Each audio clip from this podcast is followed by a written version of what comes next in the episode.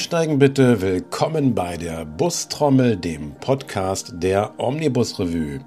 Heute zu einem sehr spannenden Thema, denn es geht um die Elektrifizierung des ländlichen Raumes. Geht das überhaupt? Den ländlichen Raum, der ja eine erhebliche Rolle in Deutschland spielt, sinnvoll auch wirtschaftlich mit batterieelektrischen Bussen zu bestücken. Und dazu bin ich heute bei der Verkehrsgesellschaft Ludwigslust Parchim. Mir gegenüber sitzt heute Stefan Lösel. Hallo. Hallo. Und er ist der Geschäftsführer des Unternehmens. Seit 2015 sind Sie dabei. Ne? Und äh, Herr Lösel, bevor wir mal einsteigen, was denn das ganze Thema hier so interessant und spannend macht, ähm, vielleicht ganz kurz, wo kommen Sie her? Seit wann sind Sie also hier? Und, und was ist Ihr, Ihr eigentliches äh, Aufgabenfeld? Von Hause aus bin ich Umweltingenieur.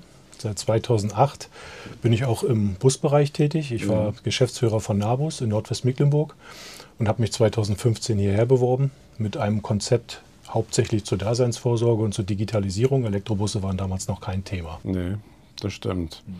Und ähm, wir reden ja hier über ein Verkehrsunternehmen, vielleicht ein paar Zahlen. Wie groß ist das Unternehmen? Wie viele Fahrzeuge, wie viele Mitarbeiter gibt es hier? Wir haben Stand heute, wenn man alle Mitarbeiter zusammennimmt und die Azubis, 365 Mitarbeiter. Mhm. Wir haben ein bisschen über 200 Busse.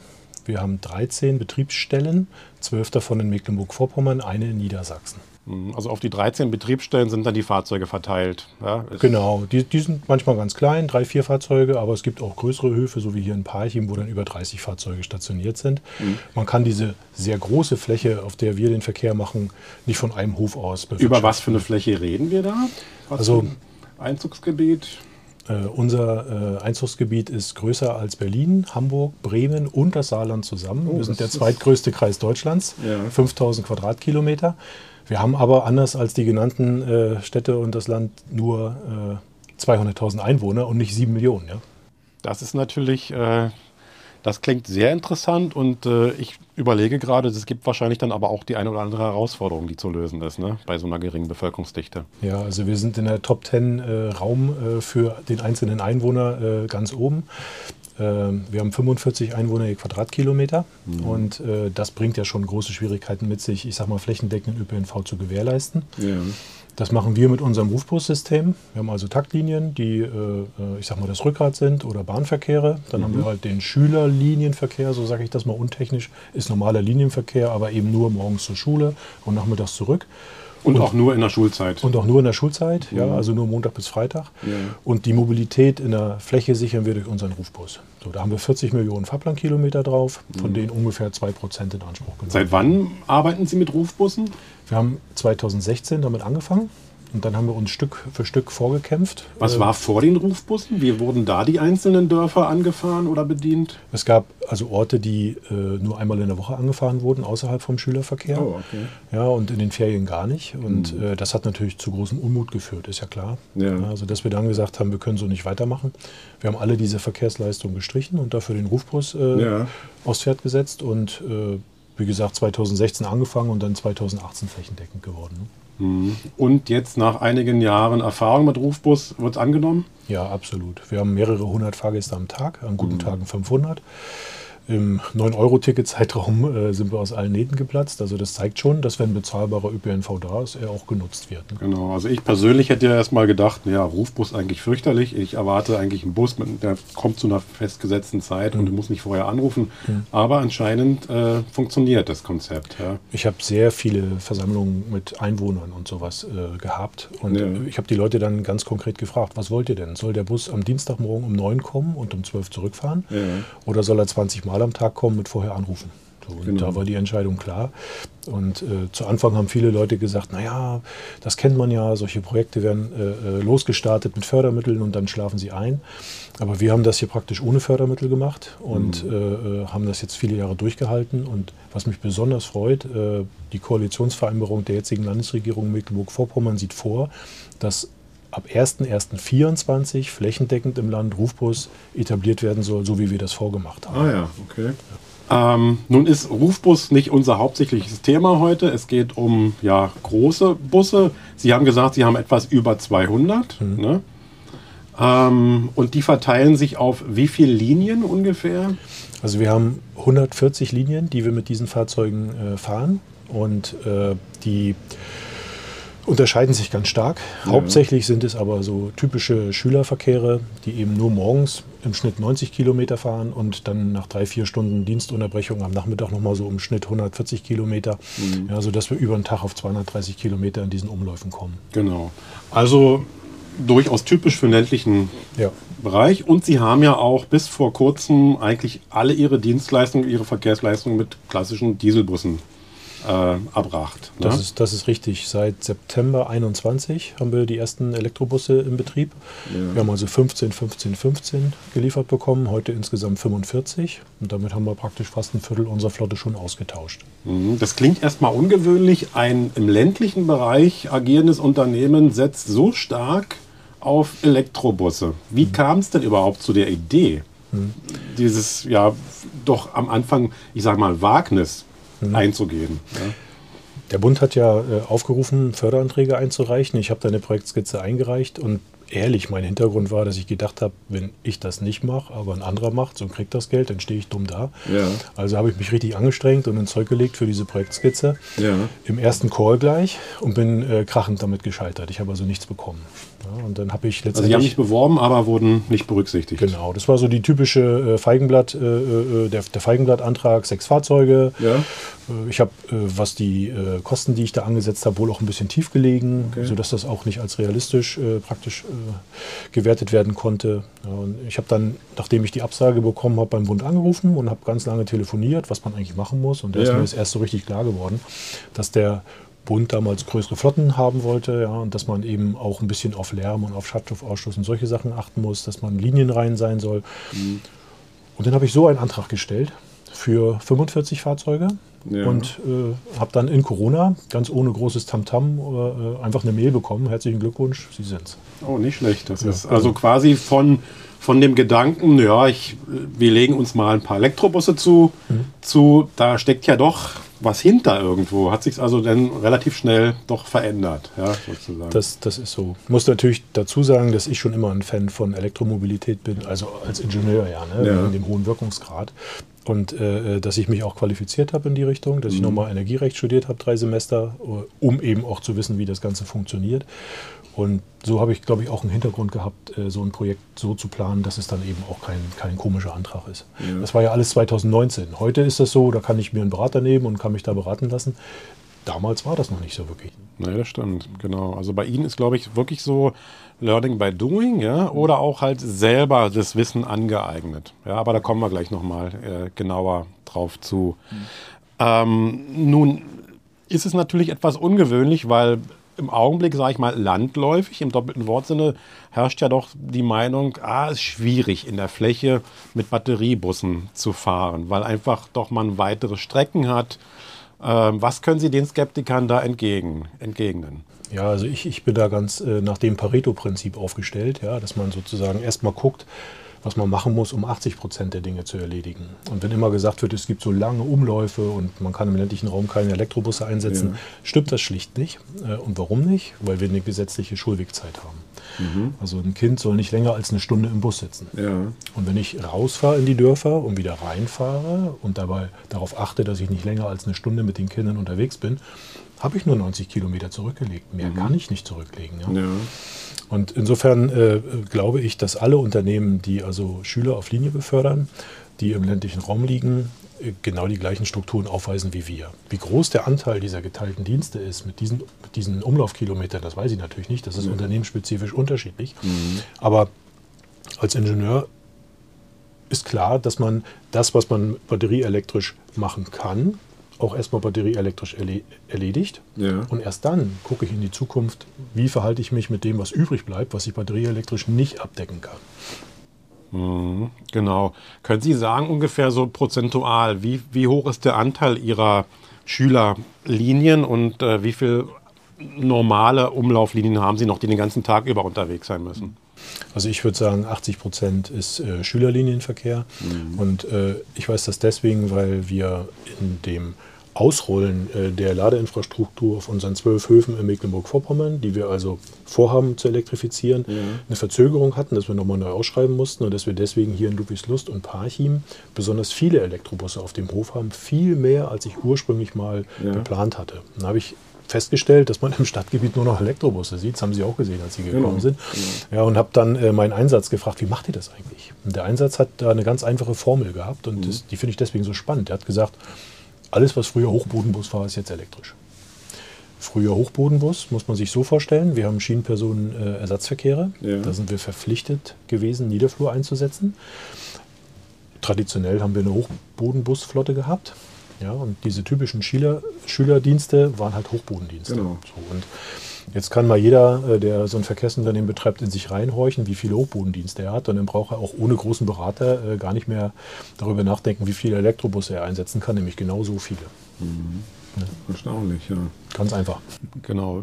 Jetzt sehe ich, haben Sie eine ja, 100 Prozent äh, Mercedes-Flotte hier. Wie kam es dazu? Also gab es da eine normale Ausschreibung auch oder wie sind Sie jetzt bei den Fahrzeugen gelandet? Ja, wir haben europaweit ausgeschrieben. Wir hatten äh, sieben oder acht äh, Teilnehmer am Wettbewerb, mhm. wirklich von Spanien bis China, also das volle Programm. Und äh, wir haben aber damals, das ist ja schon eine Weile her, ja, gesagt, ja. wir wollen 200 Kilometer Mindestreichweite haben, bei minus 15 Grad bei Klimatisierung nach der VDV-Richtlinie. Mhm. Und das waren ziemlich hohe Anforderungen damals. Und da sind nur zwei Bieter übrig geblieben, okay. die das damals schon geboten haben. Ja. Und äh, dann hat sich halt im Ergebnis der Wertung der Angebote, also Preis, aber auch Vertragsbedingungen, Garantiebedingungen etc. herauskristallisiert, dass Evobus das günstigste Angebot gemacht hat und dann haben wir einen Zuschlag erteilt. Mhm. So, und äh, die E-Citaros sind ja nun nicht äh, Regionalbusse normalerweise. Nee. Ja, und deswegen äh, habe ich also ziemlich viel Bammel gehabt. Wie machen die das überhaupt? Wir haben ja auch gefordert, dass jeder Sitz begotet sein soll. Wir haben nur zwei Türen und haben also die maximale Anzahl an Sitzplätzen realisiert. Hier 38 in dem Fahrzeug. Mhm. Und äh, Sie sitzen jetzt hier mit mir tatsächlich in dem ersten E-Citaro, der für Überlandverkehr gebaut wurde. Und ich finde es gut geworden. Also ja, also als ich eben reingekommen bin, habe ich etwas zusammengezuckt. Da war auch, Mensch, guck mal hier, alles voll bestuhlt und auf Prodesten und so weiter ist man gar nicht gewohnt eigentlich beim E-Citaro. Aber erstaunlich, es hat funktioniert. Ja, ja. Genau. Also der Bus wird von den Fahrgästen ausgesprochen gut angenommen und von den Fahrern auch. Äh, ich sag mal, wenn man so einen äh, Technologiewechsel macht, ist ja. man darauf angewiesen, dass das Personal mitgeht. Mhm. Ja, und, und dass meine Fahrer heute sagen, dass sie lieber mit dem E-Citaro fahren als mit den anderen Fahrzeugen, das zeigt mir, dass wir da alles richtig gemacht haben. Ne? Mhm. Klar, wenn Sie morgens und nachmittags äh, nur unterwegs sind, dann stehen die Busse natürlich auch entsprechend lange. Das, glaube ich, macht es auch möglich, dass sie nicht unfassbar große Batteriekapazitäten verbauen müssen hier. Ne? Können Sie ganz kurz was zu der Akkutechnik hier sagen? Was ist hier verbaut? Also man kann äh, diese Fahrzeuge mit sieben Akkupaketen ausstatten. Äh wir haben hier nur sechs Akkupakete genommen, weil wir gar nicht so viel brauchen. Ja. Ja, äh, wir haben also 378 Kilowattstunden auf den Fahrzeugen. Und äh, wir haben uns für die Lithium-Eisenphosphat-Akkus entschieden, äh, einfach weil die eine höhere Zyklenfestigkeit haben. Und äh, die haben zwar auch ein paar Nachteile, geringe Ladeleistung und die müssen dauerhaft auf 80 Grad temperiert werden. Genau, und die sind auch nicht äh, schnellladefähig, ne? Die sind nicht schnellladefähig, brauchen wir aber auch nicht, ja. weil unsere Fahrzeuge halt viele Stunden hier äh, stehen. Mhm. Äh, und mir war es einfach nur wichtig, weil wir unsere Fahrzeuge 15 Jahre nutzen, ja, dass wir eine Akkutechnologie bekommen, die äh, zumindest ein na, eine größere Wahrscheinlichkeit dafür bietet, dass wir die Fahrzeuge auch so lange nutzen können, ohne dass wir die Akkus komplett wechseln müssen. Das wäre meine Frage gewesen. Rechnen Sie damit, dass Sie auch nach 15 Jahren noch mit den gleichen Batterien äh, fahren können? Ja? ja. Also wir haben jetzt für 400.000 Kilometer die Garantie der Mindestreichweite ohne fossile Zusatzheizung. Ja. Und äh, ich gehe mal davon aus, dass die nicht einen Tag später auseinanderfallen, ja, sondern dass dann möglicherweise die Batteriedegradation eine Größe erreicht, dass wir die fossilen Zusatzheizer, die wir haben, entblomben und dann vielleicht doch nutzen, sodass wir die Fahrzeuge tatsächlich über die ganze Zeit nutzen können. Ah ja, okay. ja, wir haben dem Fördermittelgeber versprochen, dass wir nicht fossil Zusatzheizen, mhm. deswegen sind die verblombt. Ja, und äh, ausweislich der Leistung, die die Fahrzeuge im Moment haben, äh, muss ich auch sagen, dass das überhaupt kein Problem mhm. ist. Also bei so einem Wetter wie heute. Genau, aber es klingt interessant. Sie haben quasi die, die fossilen Zusatzheizungen deswegen mitgenommen, weil sie eben schon in die Zukunft gucken, was sein könnte. Ja? Ne, ne so würde ich es nicht sagen. Oder also ich wollte sie nicht. Aber Evobus hat gesagt, Die ah, sind okay. Standard. Und dann habe ich gesagt, okay, ja. äh, dann lasst sie uns wegnehmen. Und dann hat Evobus gesagt, naja, da, da, spart ihr nicht wirklich Geld. Mhm. Lass sie uns doch zublomben. Ja. ja und dann habe ich mir überlegt, okay, wenn es dann später dazu kommt, dass wir durch Degradation mhm. möglicherweise bestimmte Umläufe nicht schaffen, zu bestimmten Tiefstemperaturen, dann kann man sie ja doch verwenden ne? ja. und, und äh, damit die Reichweite der Fahrzeuge erhöhen. Also ich fand es besser, ein Batteriemodul weniger zu nehmen, mhm. In die Zukunft äh, heraus sozusagen auf so eine Lösung ja. zu gucken, dafür aber eine höhere Kapazität an Fahrgästen zu haben. Denn äh, Gewicht ist Gewicht und äh, eine Batterie mehr sind gleich so und so viele Fahrgäste weniger und das muss man ja nicht. Ne? Ja. das stimmt. Ähm, klar, und wenn eine Batterie nicht äh, jeden Tag auch äh, mit äh, Powercharging äh, belastet wird, genau. das spricht natürlich dann auch für eine lange Lebensdauer. Ne? Also im Moment streichen wir die Batterien. Wir laden selten über 37 Kilowatt. Mhm. Das Fahrzeug kann 80 ab. Äh, Haben Sie auch Lademöglichkeiten oder wie, wie hoch könnten Sie gehen mit der Ladung? Ja, also wir können mehrere äh, äh, Leistungsmodule zusammenschalten. Ja. ja. Und wir könnten also äh, auch mit 120 Kilowatt laden. Mhm. Aber 80 kann er eh nur und ja. Äh, äh, passiert eigentlich auch nie. Also wie gesagt, wir gehen selten über 37 kW Ladeleistung. Mhm. Ja, weil wenn der lange steht. Genau. Sie haben hier am Standort äh, Parchim, wie viele Elektrobusse? Also geplant hatten wir hier am Standort acht. Ja. Äh, Stand jetzt stehen hier auf dem Hof, ich weiß gar nicht, also 20, äh, mhm. äh, 15, äh, die tatsächlich im Einsatz sind. Mhm. Und wir behelfen uns im Moment, weil wir nicht genug Ladepunkte haben mit Mobilchargern. Also wir haben rote Industriesteckdosen in okay. bestimmten Carports verbaut und da, mhm. da stecken Mobilcharger dran. Und wenn dann die Ladeinfrastruktur in der Fläche fertig ist, was jetzt irgendwie September des Jahres äh, 23 dann soweit sein soll, ja. Dann äh, verteilen wir die tatsächlich überall hin. Mhm. Also und die Energiebereitstellung, stellt das ein Problem dar oder wie lösen Sie das Thema? Viele haben am Anfang gesagt, ihr kriegt das gar nicht hin äh, mit dem Netzanschluss. Im ländlichen ja. Raum sind die Leitungen zu dünn. Genau. Und da muss man sagen, äh, das trifft überhaupt nicht zu auf Mecklenburg-Vorpommern. Mecklenburg-Vorpommern ist das erste Bundesland, was seit zehn Jahren schon sich mit regenerativen Strom komplett selbst versorgt. Mhm. Heute haben wir doppelt so viel äh, erneuerbare Energien, wie das Land selber verbraucht bilanziell. Und äh, die Stromnetze sind entsprechend äh, ähm, äh, stärker ausgelegt worden, um eben ganze Windparks und ganze Solarparks äh, ähm, äh, zu verkraften die natürlich hier überall auch problemlos hingesetzt werden können. Ganz ne? genau. Also wir können hier aus dem Fenster gucken, da ist ein riesen Solarpark genau. auf der anderen Seite ja. und der hängt an der gleichen Leitung, ja. Und äh, ich sag mal, eine so eine Windenergieanlage hat ja eine Leistung wie unser ganzer Bushof. Was hat denn Ihr Bushof für eine Leistung? Äh, hier hat der Hof 2 Megawatt. Ja. Äh, das, das, ist zwar im Vergleich zur Stadt viel. Die Stadt Parchim ist eine kleine Stadt mit 20.000 Einwohnern, mhm. hat im Stadtnetz vorher 4 Megawatt gehabt, jetzt 6. Also wir haben praktisch die Leistung im Stadtnetz um 50 Prozent erhöht. Mhm. Aber gemessen an so einem Windenergiepark, da mit 10, 15 Windenergieanlagen, ist das, ist das, ist das nichts. Ja, also 2 Megawatt ist überhaupt gar kein Problem. Mhm. So, man sieht das ja, wir haben da einen kleinen Trafo stehen. Das ist alles echt unspektakulär. Stimmt, ja. Und das hat an allen zwölf Höfen, die wir elektrifizieren, so geklappt. Wir haben einfach Formulare ausgefüllt, das und das ist die Leistung, die wir brauchen, abgeschickt und, und es gab nicht einen einzigen Standort, wo es technische Probleme gab. Deswegen ist das äh, äh ins Reich der Mythen zu verbannen, dass man also äh, tatsächlich äh, Schwierigkeiten bekommt, äh, die Ladeleistung hier herzukriegen. Mhm. So, nun mal für mein Verständnis. Klar, Sie haben überall Solarparks und auch Windparks hier zu stehen, mhm. aber Kommt denn der Strom für Ihren Bushof tatsächlich von dem Windrad, was ich da hinten sehe? Oder wie funktioniert das? Ja, ich, ich behaupte jetzt einfach mal ja. Okay. weil, weil die Elektronen äh, äh, bewegen sich im Kupfer äh, nur wenige Zentimeter pro äh, Sekunde. Ja, sodass ja. man also sagen kann, das ist schon ziemlich wahrscheinlich äh, der Strom, der hier anlandet. Aber ist ja auch egal. Ja, also äh, die Energietechniker, die sagen immer Kupferplatte. Ja, das, das Stromnetz in Deutschland ist sozusagen über die verschiedenen Ebenen ja komplett miteinander verbunden. Und äh, der Strom, äh, der hier verbraucht wird, kommt letztendlich auch von hier. Alles andere wäre physikalisches Wunder. Ja. ja.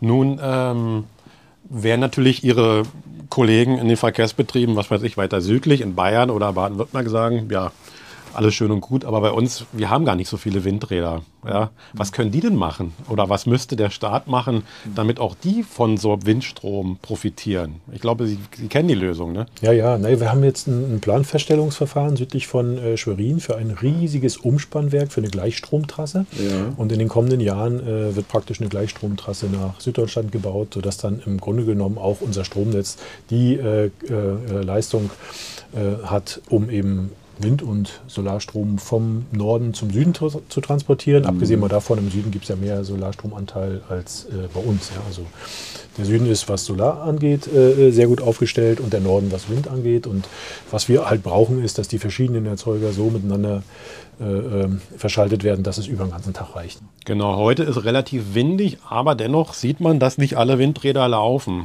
Das heißt, weil es zu viel im Netz als ge gebraucht wird. Ne? Und da, glaube ich, sind so Leitungen extrem wichtig. Richtig, genau. Also es gibt zwei Dinge, die wichtig sind. Entweder Leitungen im Netz, dass der Strom äh, großflächig verteilt werden kann. Ja. Äh, dass wir eben flexible Lasten ins Netz bekommen. Dass wir mhm. also Lasten ins Netz bekommen, die den Strom gerade dann abnehmen können, auch wenn solches hohes aufkommt. Und da, glaube ich, kommt Ihr Unternehmen jetzt ins Spiel. Ne? Vielleicht erklären Sie doch mal ganz kurz, äh, wie funktioniert es bei Ihnen mit dem Strombezug? Haben Sie einen festen, einen Stromanbieter mit einem festen Strompreis, wie wahrscheinlich immer noch die, die, die Masse? Mhm.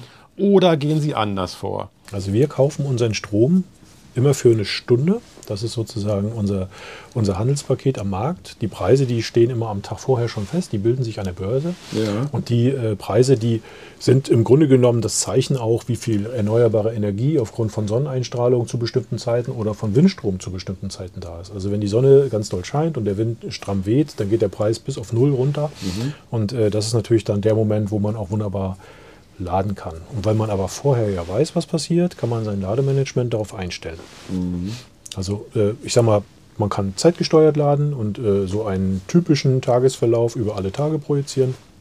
Man kann natürlich auch, wenn man die technischen Voraussetzungen hat, jeden Tag aufs Neue aufgrund der Strompreise, die sich gebildet haben, bestimmen, wie der Stromfahrplan am nächsten Tag aussieht, sodass man mhm. also möglichst kostenoptimal einlädt.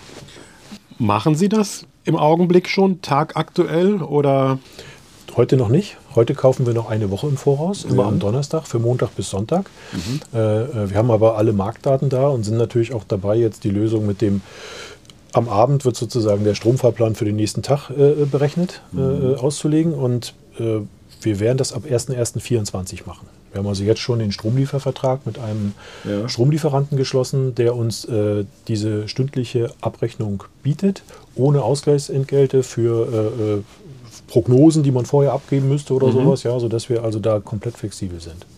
Das heißt, Sie wissen beispielsweise am Dienstag, dass am Mittwoch Uhrzeit X kostet der Strom so und so viel. Genau. Ja? genau. Und werden dann entsprechend das Laden steuern. Genau, also wir, wir können verschiedene äh, Ladeszenarien uns ja vorstellen. Ja, zum Beispiel der Bus kommt auf den Hof und er wird mit der maximalen Leistung so schnell wie möglich vollgemacht. Das ja. wäre ein Extrem. Oder man wartet mit dem Laden des Fahrzeuges bis kurz vor dem Einsatz und lädt sozusagen kurz vor dem Einsatz eben gerade noch das auf, was in den Bus rein muss, damit er eben gerade seinen Umlauf schafft. Mhm.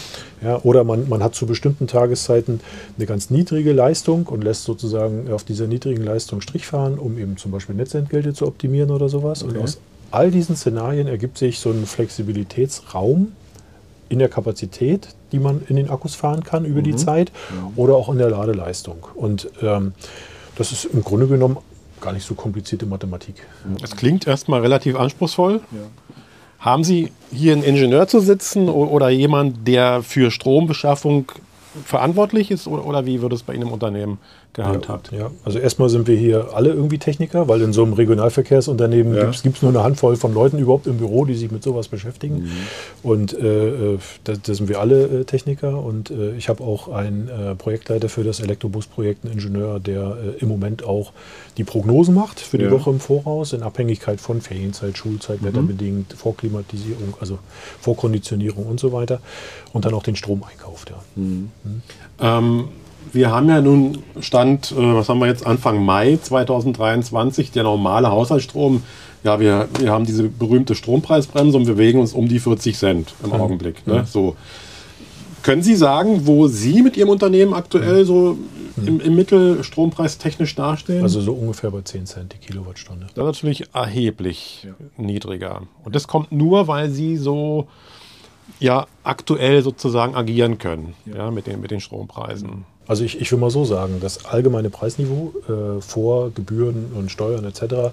ist ja für alle so niedrig. Genau. Nur, dass die meisten eben nicht nach so einem Börsenstrompreis sich abrechnen lassen, sondern eben länger laufende Verträge machen. Und wer jetzt gerade vor einem halben Jahr einen länger laufenden Vertrag gemacht hat, wie ja viele, ja. der hat natürlich aufgrund der allgemeinen äh, Preissteigerungen infolge des Ukraine-Krieges und so schlechte Konditionen und muss jetzt erstmal ein Jahr über, äh, überbrücken, bis es dann möglicherweise wieder bessere Konditionen gibt. Hm, dann klingt eigentlich Ihr System ja wesentlich nachvollziehbarer. Aber woran liegt es Ihrer Meinung nach, dass noch nicht so viele so arbeiten, wie es hier der Fall ist? Ich, ich, kann, ich kann da nur spekulieren. Also ich mache es privat ja auch so, dass ich einen mhm. Stromlieferanten habe äh, und eine App dazu, äh, wo ja. ich eben Elektroauto laden und äh, Wärmepumpe vom Haus etc. nachsteuere. Und das wird jetzt einfach die kommenden Jahre so kommen. Ne? Deswegen wird ja auch äh, dieser neue äh, äh, Stromzähler überall eingebaut und mit ja. einem Smart Meter Gateway, was da noch fehlt, was man sich noch extra beschaffen muss, kann man das eben auch verwirklichen. Und äh, das gilt natürlich nicht nur im privaten Bereich, sondern mhm. auch im, im, geschäftlichen Bereich. Dort eigentlich schon immer. Ja. Äh, vielleicht liegt es einfach auch daran, dass das nicht so die Kernkompetenz von einem Busunternehmen ist, wie ich Strom einkaufe. Mhm. Aber es kann, kann sein, dass das in Zukunft dazugehören muss. Ja? Also wir haben früher ja auch irgendwie geguckt, wo kriegen wir unseren Strom her, wo kriegen wir unser Gas her, ja. jetzt für Gebäudeheizung und für die Anwendung im Gebäude, in der Verwaltung, in der Werkstatt. Mhm. Wenn es um die Elektrobusse geht, dann verzehn oder ver 50-facht sich ja der Stromverbrauch plötzlich. Ja? Genau. Also, also äh, 95 Prozent der Energie im Busunternehmen waren bisher zwar Diesel, aber für den Busbetrieb eingesetzt. So und, und ja. äh, das ist bei Elektrobussen natürlich auch so. Das ist also jetzt viel, viel wichtiger wird, sich darüber Gedanken zu machen, wie kann ich den Strom überhaupt beschaffen. Damit geht es ja los. Ja.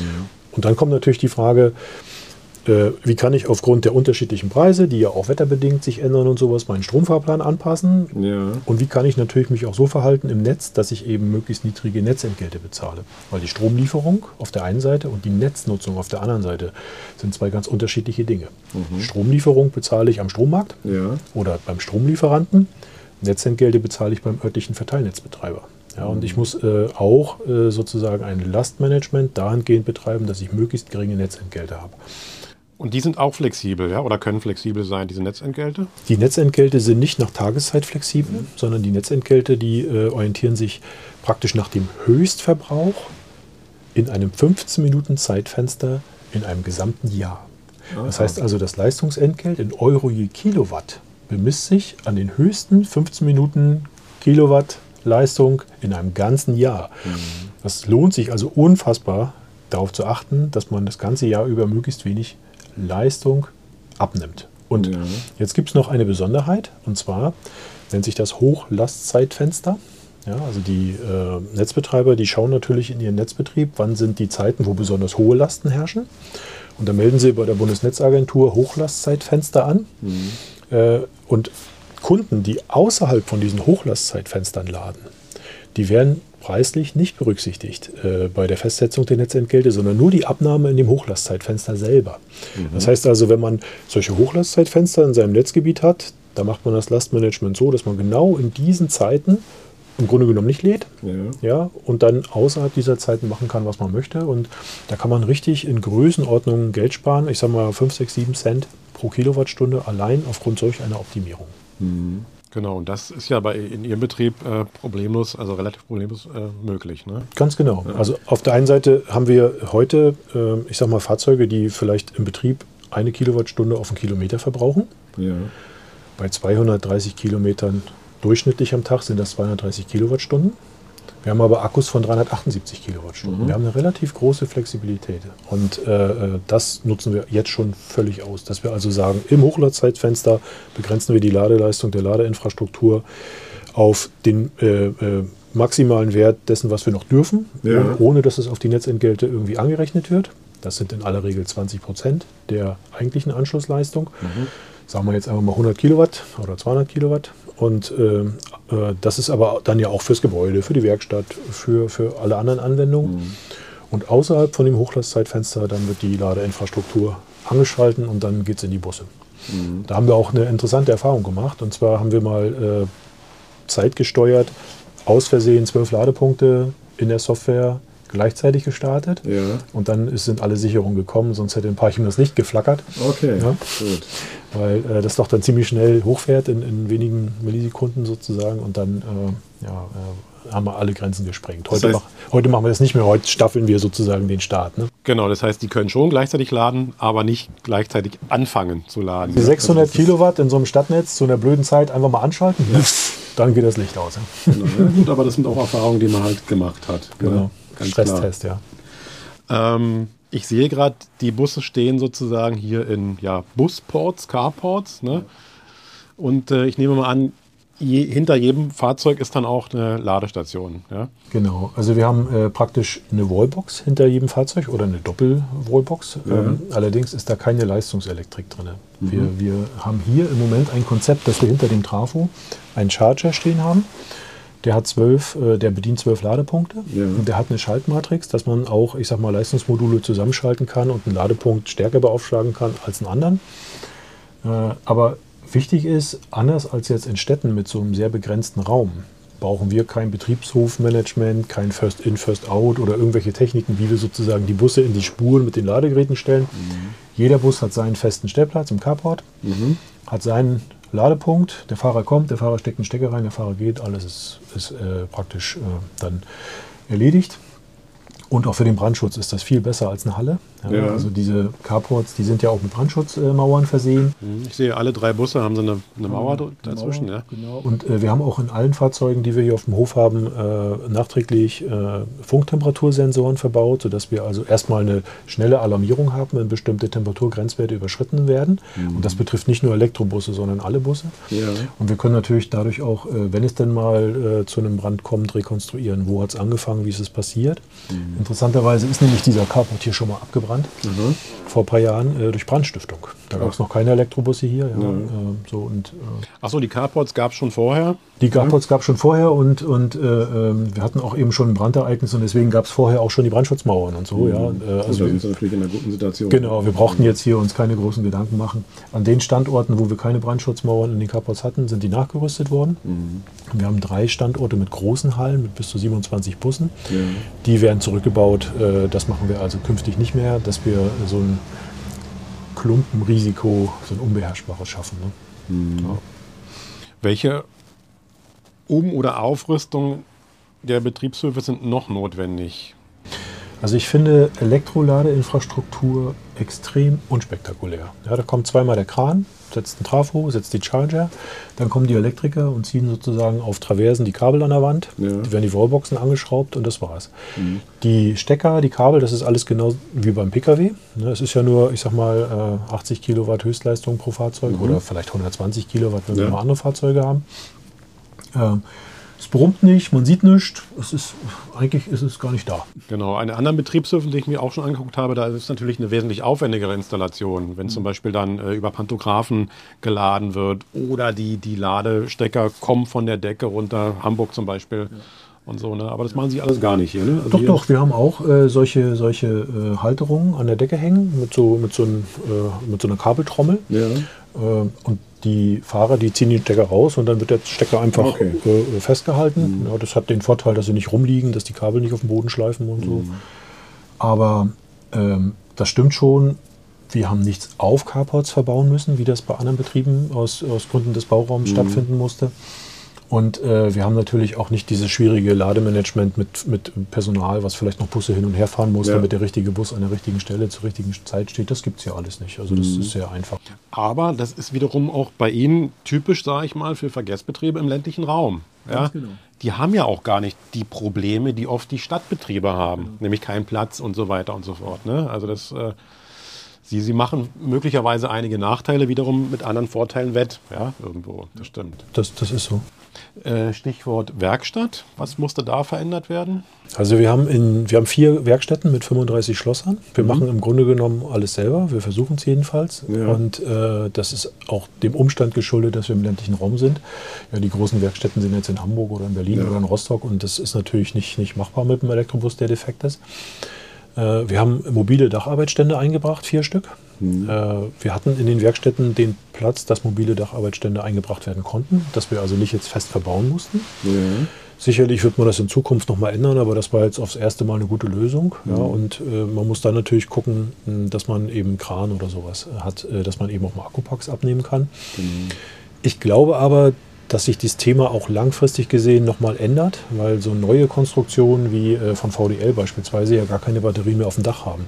Und ich gehe davon aus, dass man dann die Batterien mit dem Gabelstapler entnehmen kann, ne, wenn man mhm. da was machen muss. Äh, also ich weiß gar nicht, ob der Dacharbeitsstand tatsächlich äh, immer erforderlich ist. Ne? Mhm.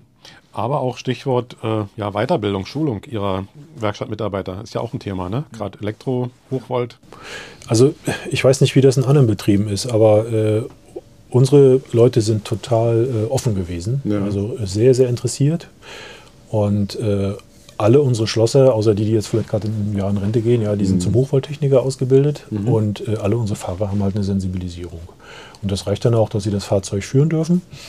Und äh, für die Schlosser ist es sowieso so, dass jetzt, wenn sie jetzt 10 oder 15 oder 20 Jahre weiter gucken, äh, ja nichts anderes mehr bei uns auf dem Hof kommt und dass es sich einfach auch lohnt, äh, da äh, die, die Skills zu erwerben, das dann zu betreuen. Ne?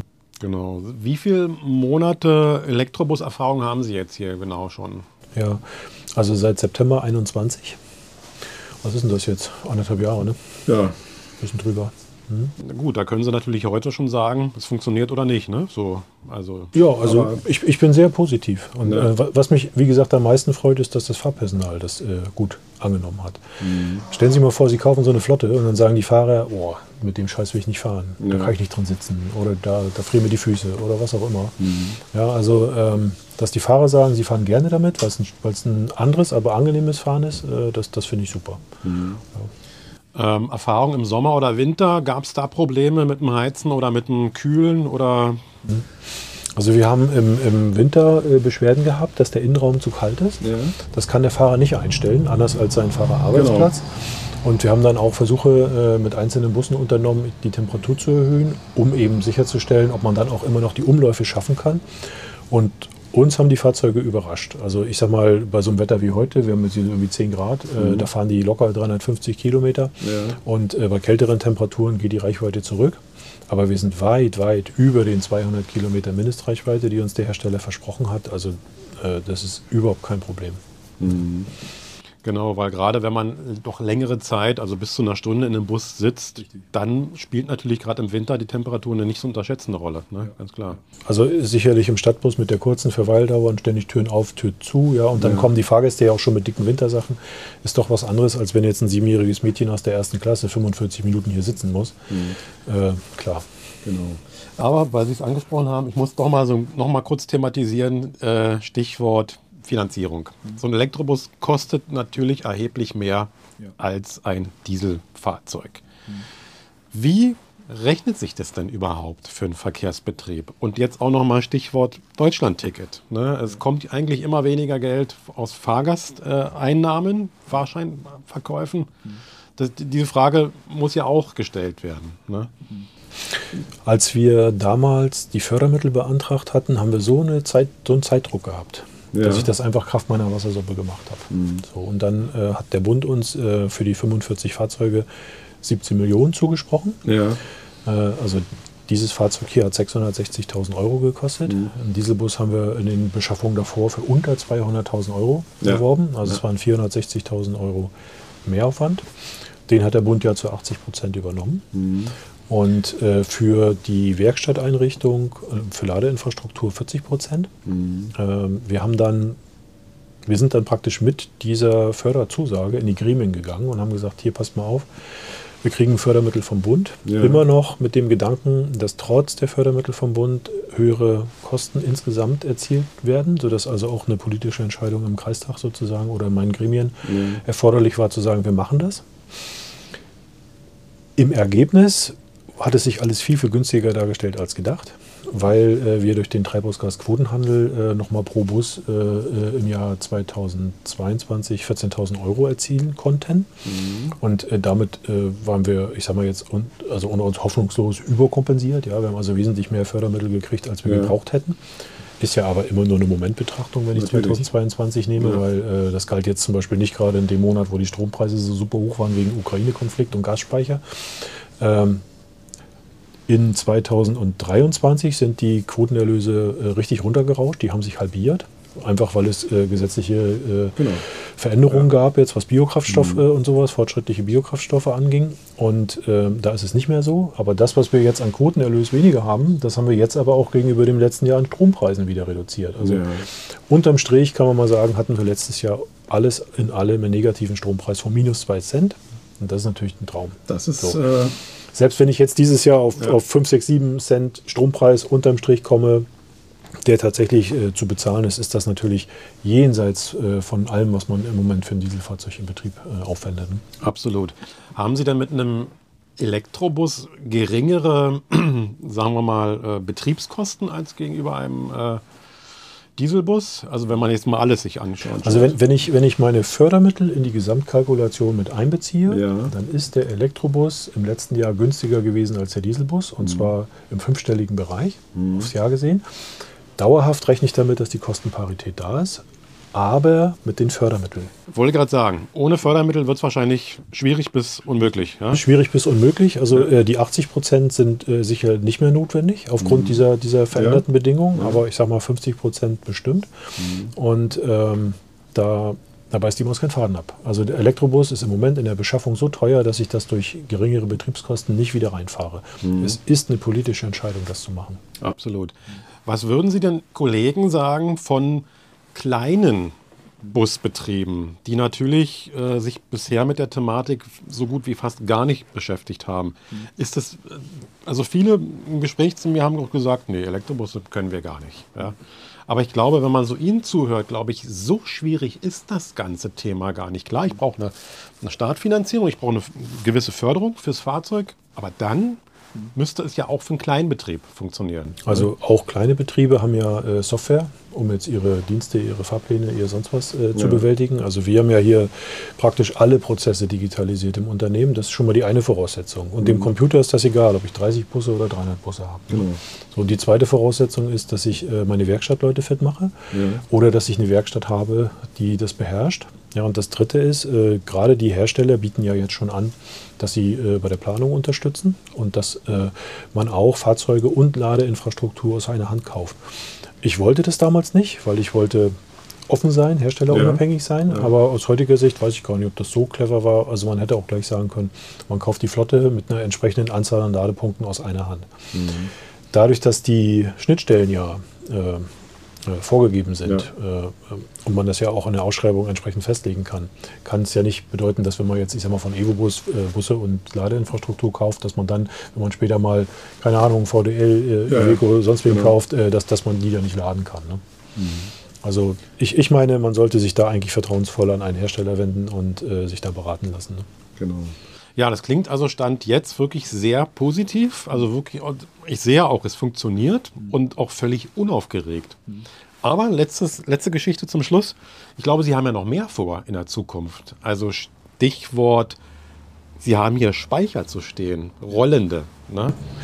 Also ich habe immer so dieses schöne Beispiel mit dem Batteriespeicher der WMAG in Schwerin. Das ist ja. der größte Batteriespeicher des Landes. Der hat 14,8 Megawattstunden. Meine Busse, die 45 und schon eingerechnet äh, die Kapazität, die ich brauche, um meine Umläufe unbedingt, die ich also unbedingt ja. brauche, um meine Umläufe zu schaffen, äh, die haben also eine Kapazität, die ich flexibel nutzen kann von 13 Megawattstunden. Das ist ja quasi fast das gleiche das wie ja jetzt schon. Fast das gleiche. Sicherlich ja. ist meine Leistung ein bisschen kleiner als bei dem ja auf Leistung getrimmten Batteriespeicher. Aber äh, wenn man jetzt einfach mal hochskaliert und sich vorstellt, dass man alle 200 Busse austauscht, dann sind wir schon auch Brocken am Markt, den man gut vermarkten kann. Mhm. Ja, und da kommen verschiedene Geschäftsmodelle in Frage. So dieses typische, dass man natürlich Regelenergie vermarktet zu bestimmten Zeiten, aber das ist relativ kompliziert. Zwar alles verrechtlicht, aber man muss sich präqualifizieren und äh, ob man das hinkriegt, das, das äh, ist noch offen, das haben wir noch nicht versucht, ja. Mhm. Aber ich glaube, was viel wichtiger ist, das ist, dass man seine Flexibilität, die man hat, gut vermarktet. Ja dass man sozusagen zu bestimmten Zeiten Stromkontingente, die man fest gebunden hat, nicht nutzt, den Strom verkauft, wenn der Spotmarkt das hergibt, dass man zu anderen Zeiten, wo es dann günstig ist, den Strom nachkauft. Das Schöne ist, zu dem Zeitpunkt, wo man das machen kann, stehen alle Preise schon fest. Also man kann das einfach mhm. in der Software regeln. Und äh, dass man auch mit dem örtlichen Verteilnetzbetreiber über Dinge spricht, die im örtlichen Verteilnetz gebraucht werden. Also wie kann Redispatch vermieden werden? Wie kann vermieden werden, dass Windenergieanlagen abgeschalten werden müssen? Wie kann man Notstromversorgung für Krankenhäuser realisieren. Ja. Und damit meine ich nicht, dass ein Bus vor ein Krankenhaus fährt, ja, genau. sondern dass man über eine getunnelte Verbindung im örtlichen Verteilnetz dieses Krankenhaus aus dem Batteriebusspeicherpark sozusagen bewirtschaftet. Wie kann man möglicherweise Schwarzstartfähigkeit bereitstellen für Anlagen, die das brauchen nach einem Blackout. Ja. Warum sage ich das? Weil das Geschäftsmodelle sind, wo quasi nie Strom fließt. Mhm. Diese Geschäftsmodelle, die basieren darauf, dass man eine Leistung gewährt für Notfälle, für ja. bestimmte Szenarien, die aber sehr selten sind. Und dadurch sind diese Geschäftsmodelle nicht, äh, also da degradiert die Batterie nicht. Die machen Spaß. Ja, ein mhm. Geschäftsmodell, ich, ich, ich, lade billig Strom ein und ich, ich lade teuer Strom aus mit einer entsprechenden Batteriedegradation ist kein gutes Geschäftsmodell. So, und ich weiß das von dem Batteriespeicher der WMAG in Schwerin, dass die manchmal eine Kilowattstunde Strom drei, vier Mal verkaufen, bevor die überhaupt fließt. Mhm. Ja, und und äh, in solche Logik muss man auch als Verkehrsunternehmen reinkommen. Ne? Mhm. Ja, das klingt gut. Und es klingt aber auch so, ähm, als wenn diese ganze Thematik auch in Zukunft noch erheblich an Bedeutung gewinnen wird. Ja? Eben um dieses Gesamtfeld ähm, alternative Energien auch in der, in der Gesamtkomplexität betrachten zu können und auch nutzen zu können. Ja? Und ich glaube, da spielen Unternehmen wie Ihre auch in Zukunft eine immer entscheidendere Rolle. Also ich, ich, ich wage mal eine These. Ich sage ja. mal, der, der, der Bus, der Schulbus, ist der beste Fall für Wege to Grid überhaupt, weil wir ja schon Tage und Wochen im Voraus sagen können, auf die Minute, ja, wo unser Fahrzeug sein wird. Genau. Sicherlich gibt es Verkehrsstörungen und so ja. weiter, aber es gibt keine Verkehrsleistung, die so gut planbar ist und äh, die so viel Standzeit am Netz hat. Mhm. Ja, und äh, natürlich werden diese Geschäftsmodelle unfassbar wichtig werden, wenn wir mal darüber nachdenken, dass ja auch noch 48 Millionen PKWs da sind, ja. ja die ja sukzessive elektrisch werden. Und äh, da wird es natürlich Anbieter geben, die, ich sag mal, diesen, diese Speicher aus den PKWs virtuell aggregieren werden und daraus eben Geschäftsmodelle bauen werden. Mhm. Und da freue ich mich auch drauf, weil ich sage mal so, die Busbranche an sich ist jetzt ja nicht äh, der, der Innovationstreiber in diesem Bereich, sondern der Innovationsbetreiber äh, oder Treiber, was jetzt Batterietechnik angeht oder was Lademanagement ja. angeht, wird der Privat-Pkw sein. Mhm. Und wir profitieren einfach davon. Ja. Mhm. Genau, aber ich merke schon, das sind natürlich auch alles ganz neue Themen, viele neue Themen, wo natürlich auch in der großen äh, Menge immer noch sehr viel Verunsicherung und auch Unwissen, glaube ich, herrscht. Ne? Von daher. Ich, ich weiß gar nicht so sehr, woran das liegt, dass es oft so schlecht geredet wird. Mhm. Ja, oder, oder dass jetzt gesagt wird, ja, Batterie ist nur eine Brückentechnologie, der Wasserstoffbus wird die Zukunft machen.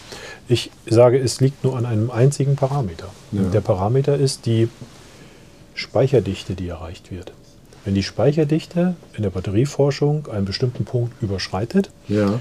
dann wird ja jedes Mal ein neues Geschäftsmodell möglich, bis hin zum batterieelektrischen Langstrecken-Lkw. Mhm. Und ich sag mal, äh, die, die Meldungen, die man so hört, ja, über äh, zu erwartende Batteriespeicherdichten, die veranlassen mich dazu zu sagen, eigentlich kann ich alles, was ich hier als Busbetrieb VLP mache, mhm. künftig batterieelektrisch machen. Das wäre nämlich auch meine letzte Frage gewesen. Sie haben ja nun erst 45 Elektrobusse.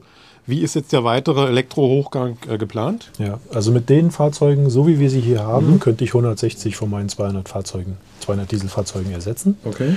Ja, und für die anderen 40 muss man sich was überlegen, aber ich glaube, das brauche ich nicht mehr, weil als ich angefangen habe mit den Elektrobussen, da hieß es, die haben eine Reichweite von 130 Kilometern. Genau. Wir haben sie jetzt mit einer garantierten Reichweite mhm. von 200 Kilometern gekauft. Mhm. Tatsächlich realistisch fahren sie 300 bis 350. Ja mit ihrem 378 Kilowattstunden Akku. Ja. Und wenn ich heute auf die Messe gehe, wir waren ja auf der Elektro, ja, ja. und mir das angucke, dann stehen da Fahrzeuge mit 500 genau. und es gibt sogar Fahrzeuge mit 600 Kilowattstunden. Mhm. Die fahren natürlich auch entsprechend weit. Ja, und äh, man darf jetzt auch nicht vergessen, so ein Bus im Regionalverkehr, der hat eine sehr hohe Durchschnittsgeschwindigkeit. Wir fahren mit 40 km/h Durchschnittsgeschwindigkeit und damit ja mehr als doppelt so schnell wie so ein normaler Stadtbus. Und umso höher die Durchschnittsgeschwindigkeit ist, umso kleiner ist der Anteil der Energie für das Klimatisieren. Mhm. Weil ich natürlich, wenn ich eine Stunde klimatisieren muss, meine eine Stunde komme ich ja 40 Kilometer weit. Ja? Anders ja. als jetzt vielleicht ein Stadtbus im Extremfall, der ja. in dieser einen Stunde nur 12 Kilometer weit kommt. Mit der gleichen Energie fürs Klimatisieren. Und mhm. weil das so ist, äh, haben wir sowieso schon einen sehr niedrigen Verbrauch in, in diesem Anwendungsfall äh, Regionalverkehr. Und äh, das wird natürlich in Zukunft verbunden mit den größeren Akkus dazu führen, dass man praktisch alles fahren kann. Und wenn ich, wenn ich äh, 400 Kilometer Umläufe schaffe, mhm. was denn noch? Länger kann mein Fahrer doch gar nicht fahren. Genau. Was haben Sie ungefähr für einen durchschnittlichen äh, Verbrauch, Stromverbrauch im Regionalverkehr? Also ich sage jetzt mal, äh, wir haben 1,2 äh, Kilowattstunden pro Kilometer über, über die gesamte Jahreszeit Durchschnittsverbrauch. Mhm. Das kann auch, im Winter ist es halt ein bisschen mehr und wir haben auch Zeiten, wo es deutlich unter 1 Kilowattstunde mhm. pro Kilometer ist. Aber zu dem Stromverbrauch kommt bei diesen Akkus, die wir hier haben, noch der Stromverbrauch dazu für das Heizen des Akkus. Genau, die brauchen ja eine gewisse Temperatur, ich glaube 80 Grad. 80 ne? Grad, genau. Ja. ja. also es ist wohl so, dass bei unter 74 Grad der Elektrolyt äh, seine Leitfähigkeit verliert. Mhm. Dann ist Feierabend, dann muss man den erst wieder aufheizen ja. und äh, das dauert auch eine Weile. Deswegen äh, sind die hier praktisch immer am Netz, wenn sie auf dem Hof stehen mhm. und ziehen 2 bis 4 kW Heizleistung. Das ja. hat mit Laden und mit Vorkonditionieren gar nichts zu tun. Mhm. So, wenn man das alles zusammenrechnet und unter guten Bedingungen schätze ich mal, kommen wir so auf 1,6 Kilowattstunden je Kilometer. Mhm. Im ersten Jahr hatten wir 1,9 Kilowattstunden je Kilometer. Mhm. Das hängt aber damit zusammen, dass wir die Busse noch nicht voll im Umlauf hatten. Ja. Wir waren mit der Ladeinfrastruktur noch nicht so weit. Äh, dann, ehe so ein Bus überhaupt in Betrieb geht, äh, ehe da ein Drucker drauf ist und so weiter mhm. und so weiter, vergeht ja auch noch mal ein bisschen Zeit. Und mhm. das war also sehr ungünstig. Aber nach unserer jetzigen Abschätzung kommen wir nachher auf 1,6. Mhm. Das heißt also, die Busse, die hier, also sobald ein Bus geparkt ist, braucht ja auch Strom sozusagen ja, ja. für die genau. Akkus. Genau, also der, der verliert einfach mhm. Energie aus dem Akku, weil die Batterieheizung aus dem Akku gemacht wird. Genau. Und äh, irgendwann ist er leer und dann ja. wird der Akku kalt und mhm. äh, das, das geht halt nicht. Deswegen immer am Netz. Aber grundsätzlich Stand jetzt, aus Ihrem Erfahrungsschatz her, würden Sie sagen, klar, auch im ländlichen Raum, eigentlich Batterieverkehr ist problemlos möglich und man braucht nicht zwingend Wasserstofftechnik. Ganz ja? genau. Und ich habe ich hab noch eine These und ich sage ja. zur Sektorenkopplung. Verkehr und Energiesektor ja. ist der Regionalbus besser geeignet als der Stadtbus. Weil diese Flexibilität und diese Akkubewirtschaftung und das, das mögliche Verschieben von Ladeleistung, das funktioniert beim Regionalbus aufgrund der langen Standzeit ganz hervorragend. Und ja, besser als beim Stadtbus, der jetzt möglicherweise von 5 bis 22 Uhr im Zweischichtbetrieb mit mehreren Fahrern immer knallt an die Endhaltestelle und dann mit 600 kW geladen wird. Ja. Äh, ist sowieso, man muss sich das so vorstellen. Ich habe ja äh, praktisch, wenn ich jetzt meine Ausrückekurve mal nehme, ja, dann, dann gehen sozusagen die, die Busse morgens los, bringen die Kinder zur Schule, dann stehen sie wieder auf dem Hof, am Nachmittag fahren sie die Kinder wieder nach Hause. Das heißt also, wenn die Sonne scheint, steht ein großer Teil des Fuhrparkes auf dem Hof mhm. und so Sonnenstrom günstig da ist, mhm. kann ich den einladen. Also wenn das höchste Angebot an regenerativer Energie auf den Tag gesehen da ist, kann ich die Busse laden. Mhm. Das größte Überangebot an Strom habe ich am Sonntag. Da steht mein ganzer Fuhrpark auf dem Hof. Da sind nur sehr wenige Fahrzeuge unterwegs. Mhm. Und auch auf Jahressicht gesehen habe ich in dem Sommer natürlich die höchste Einstrahlintensität an Sonnenstrom. Da ja. steht mein halber Fuhrpark, zumindest in den Sommerferien. Also auf Tagessicht gesehen, auf Wochensicht gesehen und auf Jahressicht gesehen äh, ist der Regionalverkehr, so wie wir ihn hier betreiben, ideal für eine Sektorenkopplung. Sehr, sehr spannend, Herr Lösel. Ich bedanke mich für das Gespräch und ich denke, Sie haben so, glaube ich, doch oder geben auch mit, mit ihrer Arbeit und mit ihrem ja auch Vorpreschen dem ein oder anderen äh, Verkehrsunternehmen oder auch Busbetrieb äh, mehr als nur einen Impuls.